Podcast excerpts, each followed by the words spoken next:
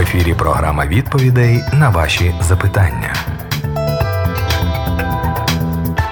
В ефірі Світлого радіо, програма «Запитання і відповіді», в студії Олексій Волченко. Доброго дня, Олексій Анатолійович. Доброго дня. Маємо телефонний дзвінок. Вітаємо в ефірі, представтесь, будь ласка. Аллилуйя, слава Господу Богу нашому. Це Брах Олег Ігис, Хмельниччина. Слава Господу, дай Бог вам мудрости правильно жить, поступать и отвечать на наши иногда неадекватные вопросы. Я щось хочу вас питати. От дивіться, Адам і Єва з'їли цей запретний плод і узнали, що таке добро і зло. І от зараз теж дуже багато в мірі добра, дуже багато, і зла дуже багато. І от я слухаю одних, кажуть, ну, знать, розлічати зло и научиться ему противостоять. А другие говорят, нет, нужно научиться узнать, что такое добро, и как жить в этом добре, и поступать и научать других. Так вот у меня вопрос. Как правильно узнать зло и противостать ему, научиться противостать? Или узнать добро и жить в нем, и поступать по законам добра? Дякую за відповідь. Спасибо большое за вопрос. Очень интересный вопрос. Ну, вы знаете, если вот так вот сходу, я скажу, что надо, конечно же, узнать добро. Это самое главное, что надо узнать. Поэтому что такое добро? Это быть с Богом. Просто быть с Богом. Там, где Бог, там и добро. Присутствие Божье определяет, что это добро. И наоборот, отсутствие Божье, что бы там ни происходило, определяет, что это зло. Поэтому, конечно, надо искать Бога. Во всем проявлении надо искать Бога. И это будет самым главным. Це нагадує казку «Вовк і семеро козенят». Там вовк приходить, стукає в двері і намагається, значить, він підслухав мамину пісню, і так само, як вона говорить, там, козенятка, мої малятка, відкрийте двері, а вони кажуть, це не той голос. Тобто вони не знають зла, вони вовка не знають, вони знають тільки мамин голос, але оскільки це не мамин, вони автоматично, тобто тут в цьому питанні така штука, що, ну, якщо ти знаєш добро, і все, що не є, ти просто не приймаєш. Таким чином, ти, виходить, знаєш, ну, знаючи добро, ти знаєш і зло. І навпаки, якщо ти знаєш, що таке зло, а отут, до речі, може і не зійтися. Ти можеш знати зло, а що таке добро, можеш і не знати. Зло... Чем больше ты знаешь зло, тем больше оно в тебя прорастает. Вот. То, к чему мы стремимся, то, о чем мы думаем, то, что в нашем внимании мы становимся тем, о чем мы думаем. Да? Каковы мысли в душе у человека, таков и он. То, что мы познаем, мы становимся тем, что мы познаем. То, что, в чем мы пребываем, мы становимся тем, в чем пребываем. Не обманывайтесь, худые сообщества развращают добрые нравы. Да? Общающий с мудрыми будет мудр. И так далее. То есть... то, куда наше все внимание, стремление, цели, все желания наши, вот это с нами и произойдет. То, чего я боялся, то и произойдет. Да? Короче, все, к чему наше внимание, то и такими мы и будем. Да? И когда притча такая, когда маленький мальчик спрашивает у папы, добро и зло. Он говорит, это как два волка. Один добрый, а один злой. И он говорит, а кто победит? От того, кого ты больше кормишь. Вот. Поэтому, если мы будем как бы больше пребывать в добре, тем больше мы победим зло. Просто его не будет. Добро и зло. Знаете, как это можно? Как Эйнштейн когда-то делал, да? Что такое холод? Это всего лишь отсутствие тепла. Что такое тьма? Это всего лишь отсутствие света. Так вот, что такое добро? Это отсутствие зла. Вот. Это всего лишь отсутствие. Сам мир добр, Бог добр, и все творение доброе, потому что все творение Божье. Вот. И там, где отсутствует зло, там добро. И наоборот, там, где отсутствует добро, там есть зло. Там, где нету Бога, там есть зло. Поэтому я думаю, что наша задача познавать только Бога, познавать только добро. И Он так нам и сказал в Деянии 17 главе, да? От одной крови Он произвел весь род человеческий для того, чтобы искали Его, не найдут ли, не ощутят Его, ибо мы им движемся, живем и существуем. То есть наша цель, наш смысл жизни — это искать Бога. А искать Бога — это искать добро. І творіть це добро. Маємо повідомлення. Скажіть, будь ласка, як бути християнином, який бачить неправильність? Неправильність чи то трактування Біблії. Наприклад, хтось каже, старий заповіт не потрібен, він не актуальний. Заповіді нового заповіту не потрібні. Чи молитва прощення не потрібна?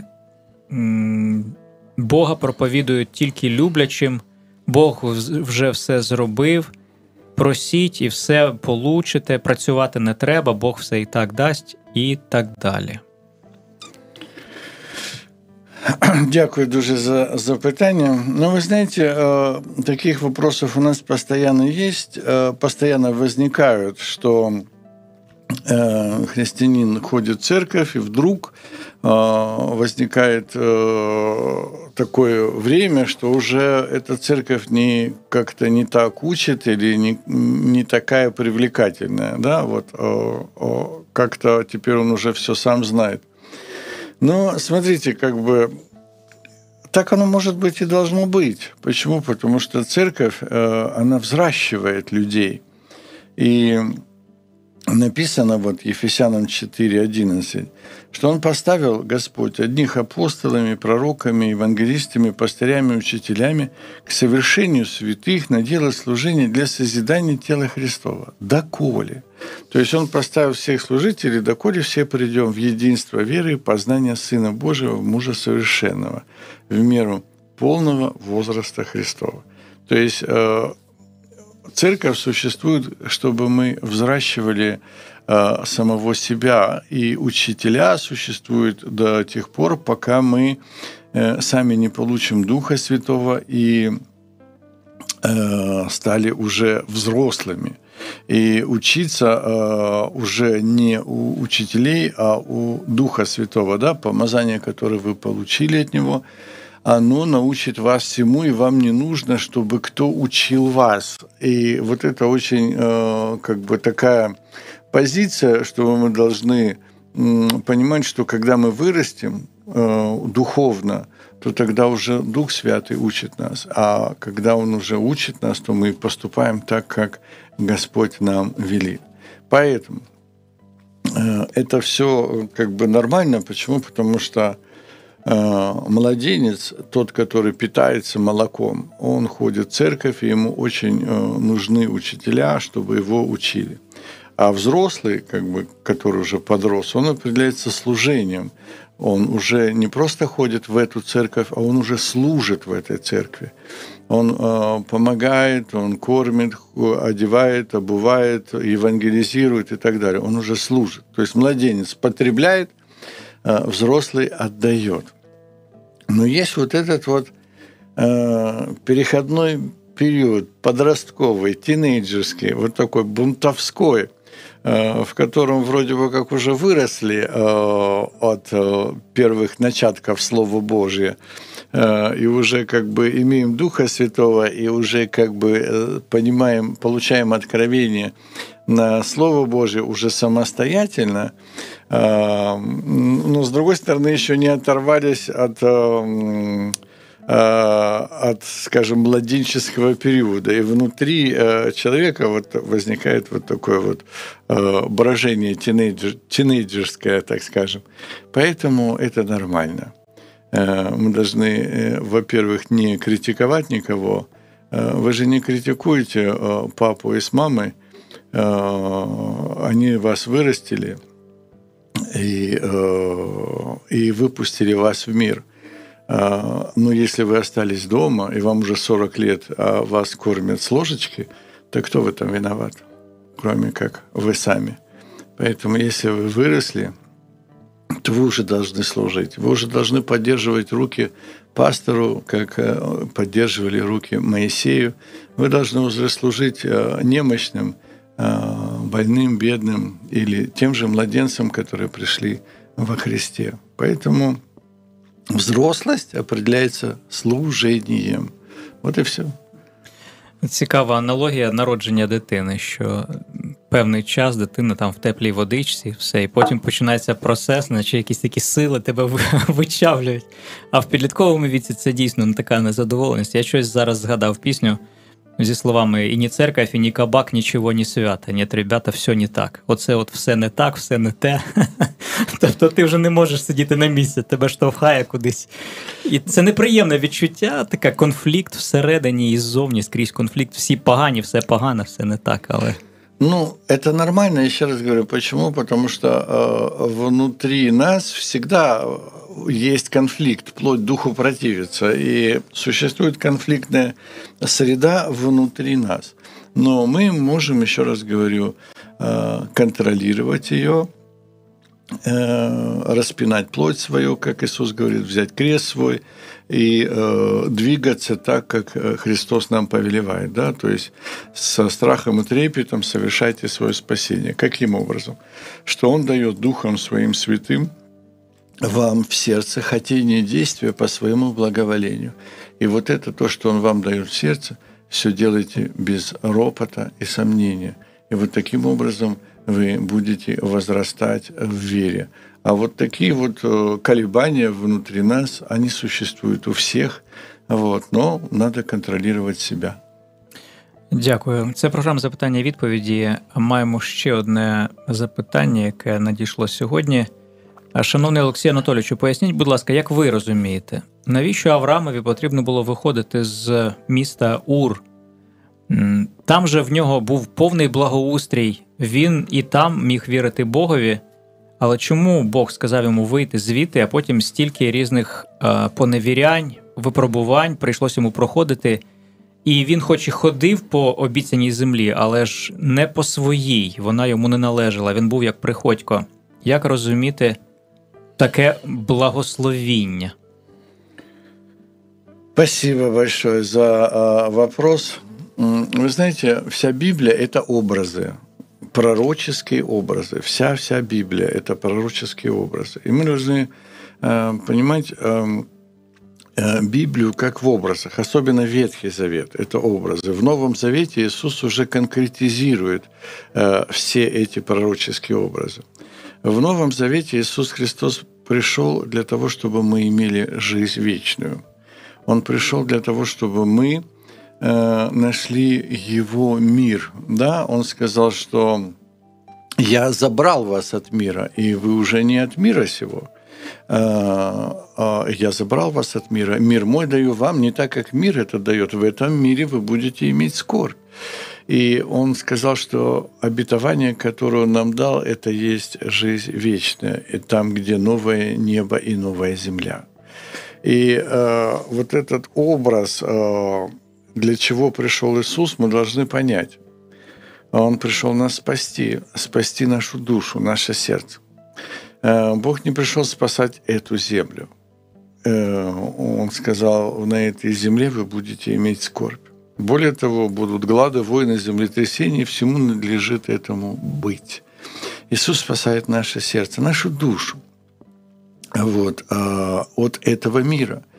И Он пришел избавить нас от настоящего лукавого века по воле Бога и Отца. Галатам 1:4. Он пришел избавить нас от этой земли, от этого мира. И еще раз говорю, то, что Иисус пришел, Он пришел нам дать жизнь вечную, дать нам Царство Небесное на небе, не на земле. И поэтому, когда мы читаем Ветхий Завет, это все пророческие образы. Он сказал Аврааму, выйди из Ура Халдейского, потом из Харана, Потом из Харана он все-таки ввел его в Ханаан и сказал обойти землю, и все это я дам тебе. Но не тебе, а потомству твоему. А потомство твое будет там 400 лет в рабстве, но потом я выведу. И так мы видим, это все те же образы.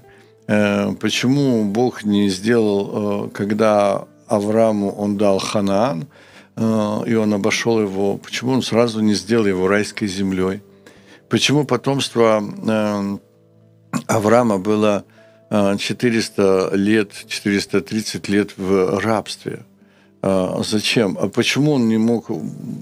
Разве Бог не мог сделать Египет Эдемом, да, там, убить всех этих египтян и там, чтобы был райский сад? Нет. Почему он вывел в пустыню, а из пустыни он потом выводил опять в Ханаан? Разве не мог Бог озеленить эту пустыню и там сады, и источники вод, и там сделать Эдем? Нет, он выводит, и все время он показывает нам, что я выведу вас из этой земли и введу вас в землю обетованную, где течет молоко и мед. И вот это все образы на самом деле жизни вечной. На земле нету вот этого места, как бы, опять же, это пророческий образ, нету вот этого райского места. Нет, это место в нем. Это место только у него, и оно не на земле, потому что когда Иисуса Христа Пилат спрашивал: «Так ты царь?», и Иисус ответил: «Царство мое не от мира сего». И Он забрал нас не от мира. И 1 Тимофея 6:12 написано: «Подвязайтесь добрым подвигом веры и держитесь в вечной жизни, которой вы призваны. И исповедали исповедание, как исповедал Иисус Христос перед Понтием Пилатом». И Он исповедал: «Царство мое не отсюда». И точно так же наше исповедание, что «Царство мое не от мира сего». Поэтому Иисус говорил: «Не бойтесь убивающих тела» и так далее. То есть все эти пророческие образы показывают, что нету на земле какого-то Эдема, нету страны Эльдорадо, нету этого нигде, куда бы вы ни убегали. Вы думали, вы убежите от проблем, если вы сэмигрируете в другую страну или еще что-то. Нет, все ваши проблемы останутся с вами. На земле нету этого места. Есть только место в Иисусе Христе, когда вы впустите Его в свое сердце, и вы найдете Царство Божие, и найдете эту землю, где течет молоко и мед. И поэтому написано, что верою Авраам повиновался призванию идти в страну, которую имел получить наследие, и пошел, не зная, куда идет. И точно так же мы, веруя во Христа, мы не знаем, куда идти. Мы не знаем умом, куда идти, потому что Иисус сказал: собирайте нам сокровища, собирайте себе сокровища на небе, а не на земле. Мы не знаем, как их собирать и где они, эти сокровища. Написано: о горнем помышляйте, а не о земном. О горнем, а как это о горнем? Что там, облачка и какие-то ангелочки, да? То есть мы не знаем, что это такое. Также и Авраам пошел, не зная, куда идет. Он верою обитал на земле обетованной, как на чужой, и жил в шатрах с Исааком и Иаковом, сонаследниками того же обетования, ибо он ожидал города, имеющего основание, которого художник и строитель Бог. Точно так же и мы. Мы приняли Христа. Когда мы приняли Христа, мы получили Царство Божие в сердце, получили жизнь вечную в сердце, получили мир Божий в сердце. Но живем мы на земле, на этой, как на чужой. Почему? Потому что мы ожидаем что-то другого, что-то, чего мы сами не знаем. Потому что вечная жизнь, Царство Божие, мы не знаем, что это такое. Мы не знаем, но мы его просто чувствуем. Чувствуем, что есть во Христе свобода, радость, счастье. И мы здесь живем, как написано, что эти странники говорили о себе, что они странники, пришельцы на земле. То есть мы тут временные. И они стремились к лучшему, то есть к небесному. И посему Бог не стыдится их, называя себя их Богом, ибо Он приготовил им город. То есть мы все стремимся к этому небесному, потому что Иисус пришел и проповедовал нам Евангелие. Какое Евангелие проповедовал Иисус? «Приблизилось к вам Царство Небесное». И вот к этому небесному мы стремимся. Мы не знаем, какое оно, мы не знаем, где оно, мы не представляем. Но когда приходит время младенцу в чреве, когда 9 месяцев прошло, то младенец стремится выйти из чрева. Он не понимает, куда, и не понимает, что там вне этого чрева. Но у него заложено это стремление родиться в жизнь. Так и у нас. Пока мы здесь на земле, мы как бы в чреве, зачаты Иисусом Христом. Но мы стремимся. Стремимся к лучшему, то есть к небесному. И посему Бог не стыдится их, называя себя их Богом. То есть если мы не стремимся в небо, если мы не стремимся к этому неведомому, непонятному, не понимая, что это, но если у нас этого нет стремления, Бог стыдится нас. Мы еще не созрели. Мы не созрели родиться, выйти из чрева. Нету вот этого какого-то тайного, сокровенного стремления. Поэтому вихід Авраама – це тайна. Маємо дзвінок. Здравствуйте, представтесь, будь ласка. Я дуже вдячна Олексію Анатолійовичу і завжди його вітаю. Вопрос. Вот Іоанн Креститель был его брат. Они были очень близки по вере, и Иоанн Креститель крестил своего брата Иисуса и даже спрашивал его, ну почему же я вот крещу тебя, если от тебя идет это все. Ну и потом, когда после этого всего крещения, и когда уже Иисус ходил в своем служении на нашей земле, и вот такая фраза, как он говорил про брата своего Иоанна Крестителя, что не было на земле человека большего из рожденных женами. А в чому питання? А питання, вот как же он говорит, что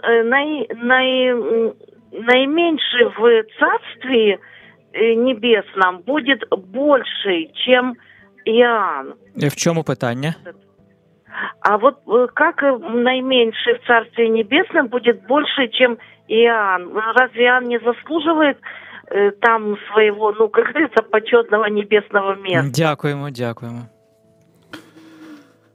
Спасибо большое за вопрос. Очень интересный вопрос.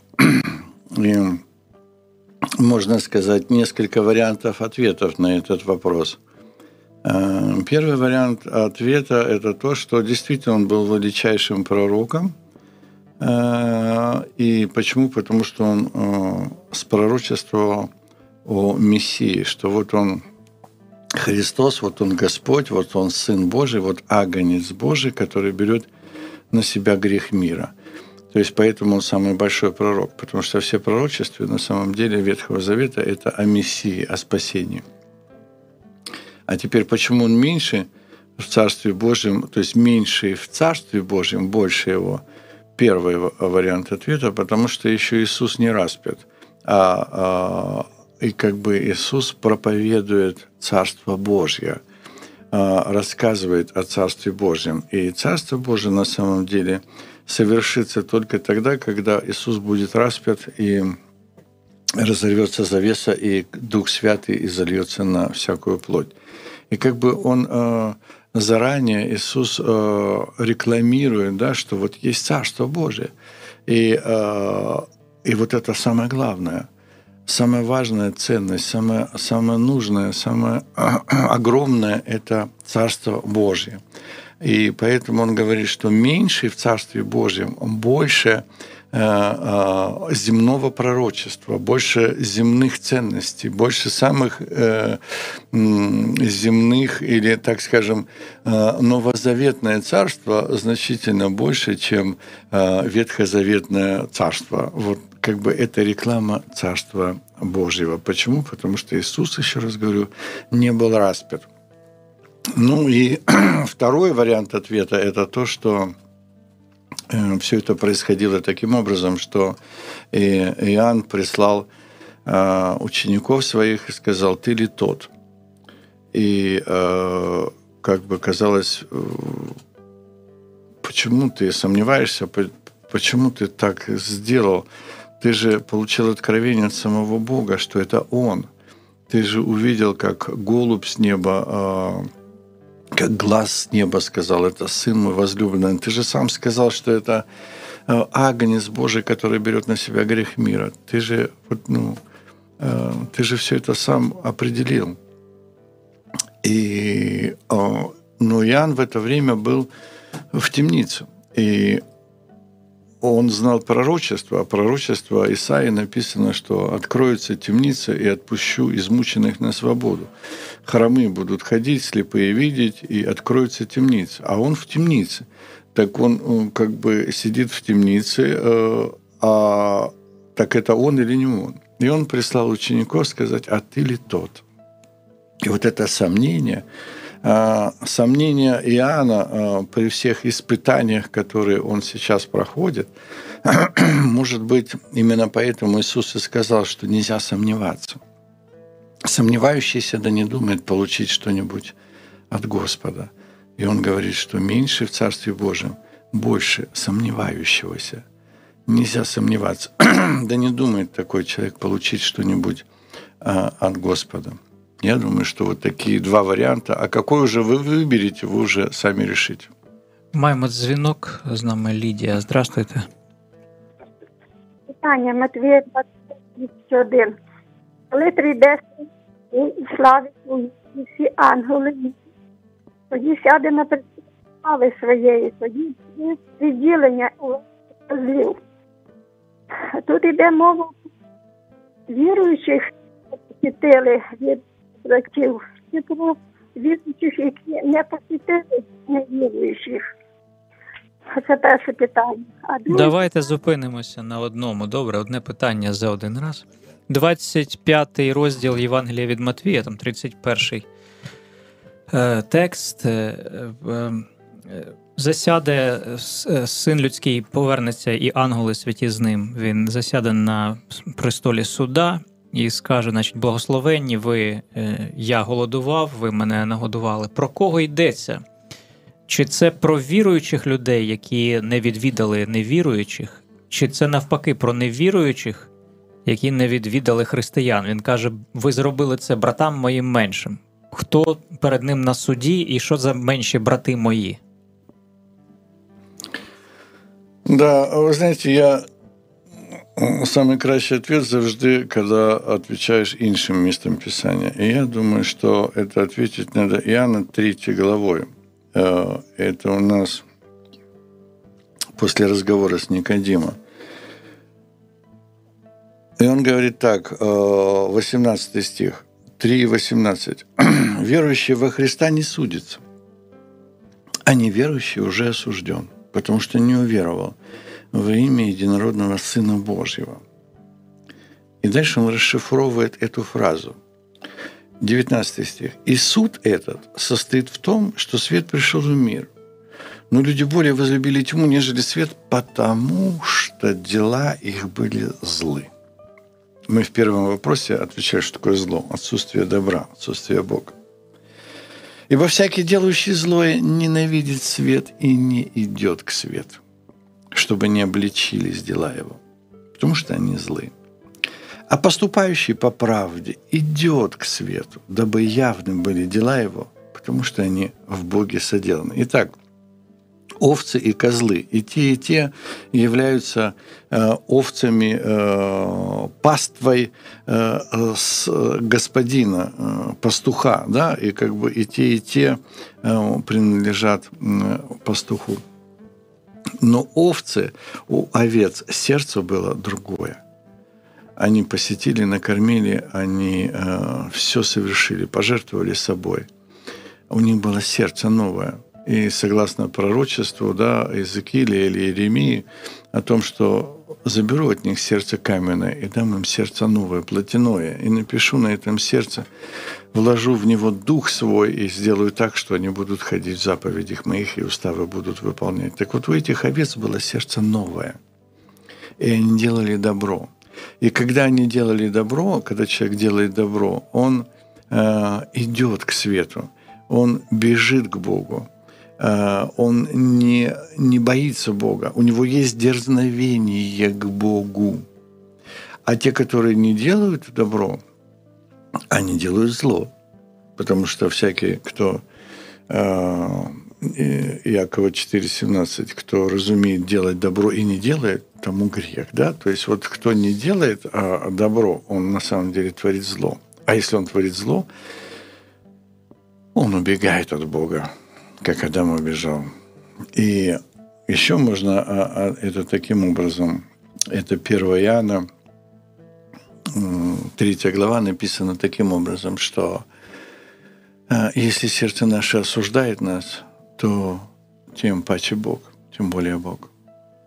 А если сердце наше не осуждает нас, то мы имеем дерзновение к Богу. И вот те овцы, которые творили добро, их сердце не осуждало их. И они не придут на суд. Они имеют дерзновение к Богу. А тот, чье сердце осуждает его, он придет на суд, он будет осужден, потому что он уже осуждает себя. Оно уже вложено в него, это осуждение. И поэтому вот эта вина, виноватость за то, что ты не сотворил добро, оно и осудит тебя. И это Иисус сказал: по вашей вере будет вам. То, во что вы верите, то и вы получите. Поэтому если есть в вашем сердце какое-то осуждение, что вы не совершили, да, разумеющий делать добро и не делает, тому грех. И если вы не сделали добро при виде какой-то нужды, то вы сделали грех. И вы вселили в свое сердце осуждение. И вот это осуждение, если вы не покаетесь и не обратитесь обратно, то это осуждение приведет к погибели. И, судя по всему, Матфея 25 глава, но это все образы, вы понимаете, что на самом деле она начинается в 24 главе, когда Иисус говорит: «Итак, бодрствуйте, ибо не знаете ни дня, ни часа, в который придет Сын Человеческий». И потом он рассказывает о 5 мудрых, 5 неразумных девах, о таланте зарытом, и кончается это овцами и козлами. Идет речь о бодрствовании, на самом деле, о готовности предстать перед Господом. И насколько наше сердце готово сейчас предстать перед Господом. Да, если мы самые-самые можем быть верующими или неверующими, но если мы куда-то спешили, видели какую-то нужду, но мы так спешили, мы не хотели помочь, то вот этот камень будет грызть вас, что вы не помогли. Вы будете об этом помнить. И пока вы не исправитесь, не вернетесь, то ничего не получится. У меня, помню, была такая ситуация, я вам рассказывал, наверное, когда мы еще на Арсенальной были, вышел из метро Арсенальной и спешу, я опаздываю на передачу, а была зима, и на ступеньках сидел какой-то мужчина, больной, нищий, просил деньги. Ну, я же спешу, а я очень спешил. Еще я заметил, что у него была тонкая картонка только. А был мороз. А я же спешу, я пробежал. Я уже прошел, не знаю, наверное, метров 100. И меня так грызет, это просто в горло грызет. Господь и говорит: ты что? Что ты делаешь, если ты не ответишь, не дашь ему, то ты сам потом будешь вопить и не будешь услышан, и не будет никакой благодати. Короче, я остановился, вернулся, сел к нему рядом на эту картонку, рассказал ему Евангелие, дал ему 20 гривен, и только после этого пошел на передачу, и я опоздал. Но дело не в этом. Дело в том, что я хочу сказать, насколько грызет совесть не сделанное добро. И вот козлы, они не сделали добро, и ихняя совесть их грызет. А если ихняя совесть уже осудила их, то тем более Бог. Поэтому, вы знаете, вот верующие и неверующие – это весьма условно делить. Я бы не говорил, что верующие и неверующие. Что делает? Дух Божий на самом деле находится в каждом человеке, и верующем, и неверующем. Если человек живой, то в нем есть светильник Божий, есть. Он глубоко спрятан, но он есть. Потому что написано «тело без духа мертво». Если он живой, значит, в нем есть Дух Божий. Или написано у Иова: «Если бы Бог забрал духа своего от земли, то немедленно бы погибла всякая плоть». Вон. Поэтому в нем есть какой-то свет. А что такое верующий человек? Это тогда, когда он принял Иисуса, а Иисус открывает глаза слепым на тот светильник, которым ты живешь, движешься и существуешь. Он разжигает огонь Духа Святого, умножает, просветляет, да, что он пришел живущим во тьме, пришел свет Божий открыть вот этим глаза слепым. Поэтому тут не имеется в виду вот верующие и неверующие. Слава Богу, что Иисус, конечно, дает нам силу побеждать самого себя, дает нам Слово Божье, которое открывает нам, просветляет разум и дает жизнь. Конечно, и очищает совесть нашу, потому что без крови Иисуса Христа наша совесть будет всегда грязная, потому что мы все равно все согрешили и лишены славы Божией. Если вы даже самый-самый-самый святой, то вы все равно имеете грех за тот, за который вам стыдно. Ви когда-то в школі там украли у кого-то конфету. Та таких гріхів, я думаю, може сотні. Ну, наприклад, ти проїхав, хтось на трасі голосував, там зламався чи щось. Ти просто розумієш, що у тебе нічого немає з собою, ні троса, щоб його протягнути, і все.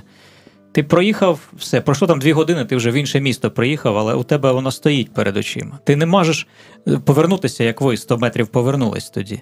Все, поїзд пішов. Або там хтось ходив по вагонах, співав там, хотів, ти не дав вчасно, не потягнувся в кишеню, все, пройшло 2 дні, ти туди повернувся, в той вагон, ну, на той гілку метро, але там уже немає цієї людини. Все, у тебе немає шансів виправити. І таких речей може бути за життя тисячі.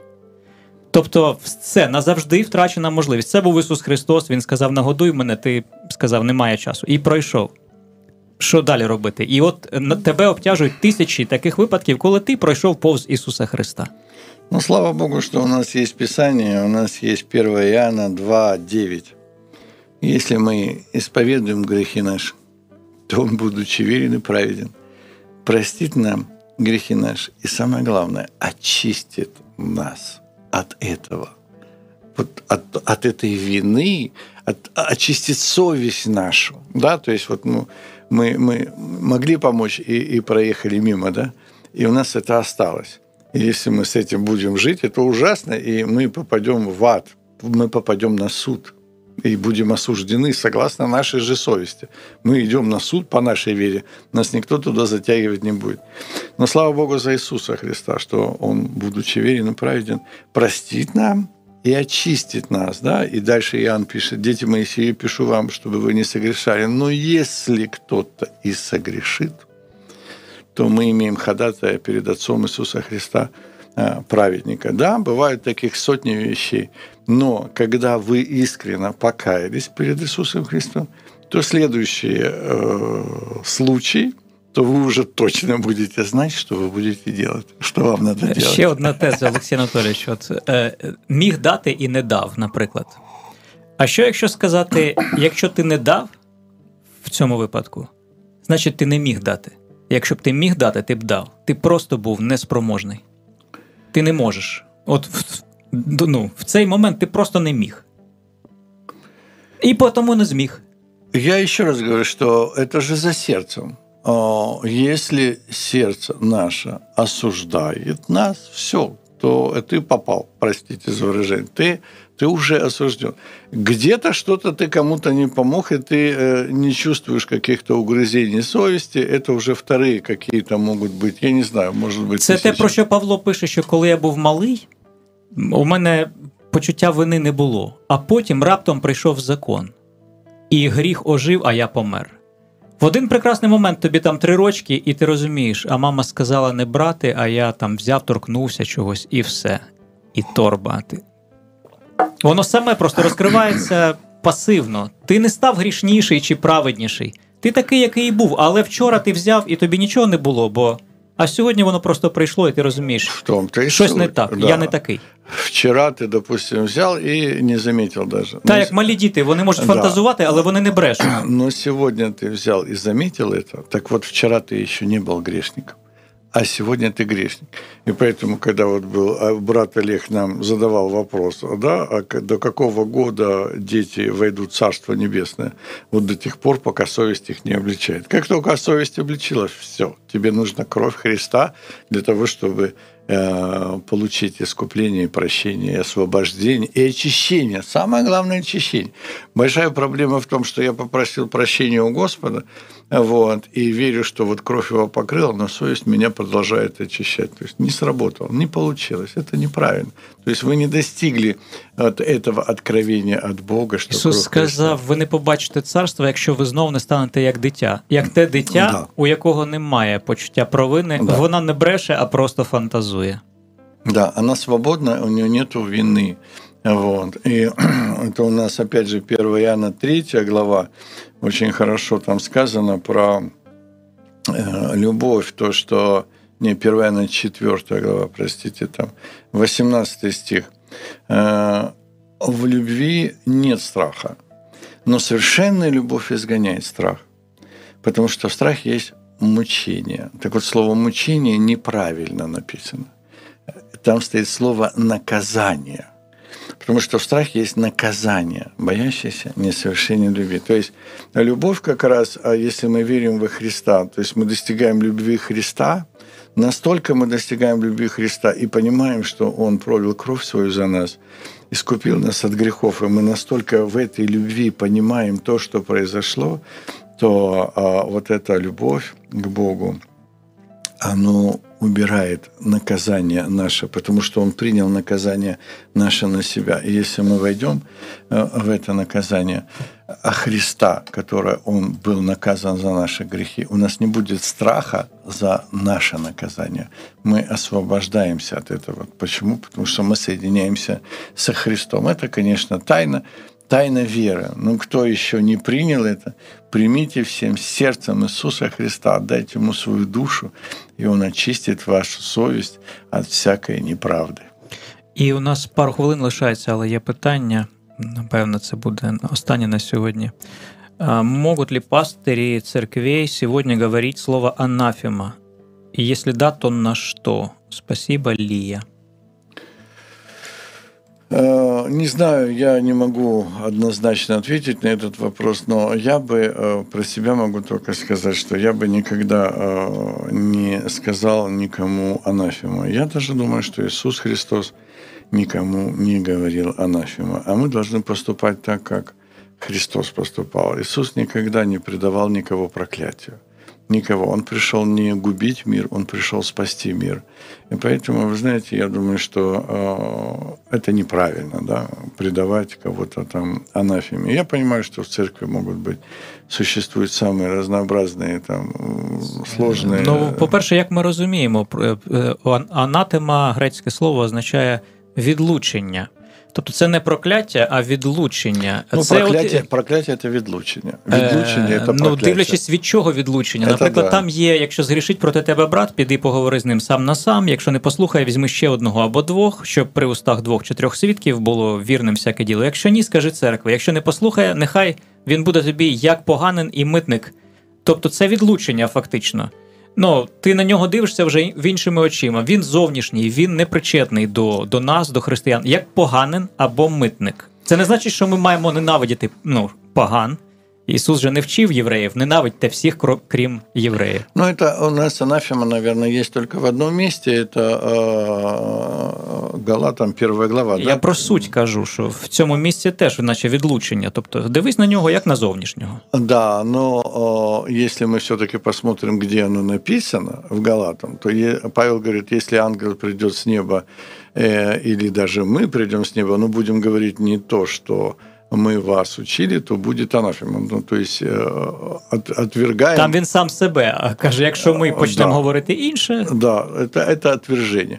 Но на самом деле, как бы проклятие, мы понимаем, что это отделение. И еще я хочу сказать, что в Писанні нігде не написано, що хтось когось проклинав. А може Павло має на увазі просто відкиньте це? Якщо ми завтра прийдемо і будемо що інше, анатема, тобто просто відлучіть це, от поставте заслонку і відкидайте ці слова. Да, ви подумайте тоді самі, що таке для вас анафема, але я хочу сказати, що в Писанні ніхто ніколи нікого не проклинав і не має права проклинати. Прокляття принадлежить тільки Богу.